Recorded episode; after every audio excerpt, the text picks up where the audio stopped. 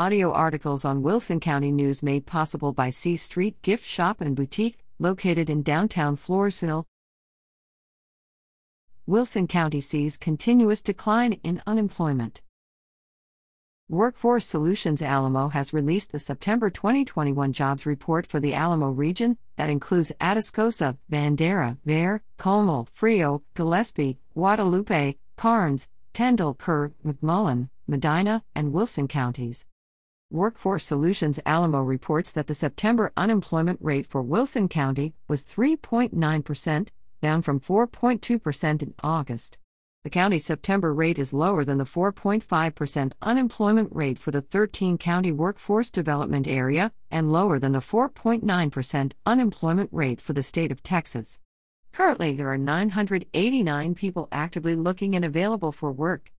Wilson County ranked fourth lowest in the 13 county workforce development area, while Atascosa ranked the highest at 5.3%. McMullen County has the lowest unemployment rate at 2.7%.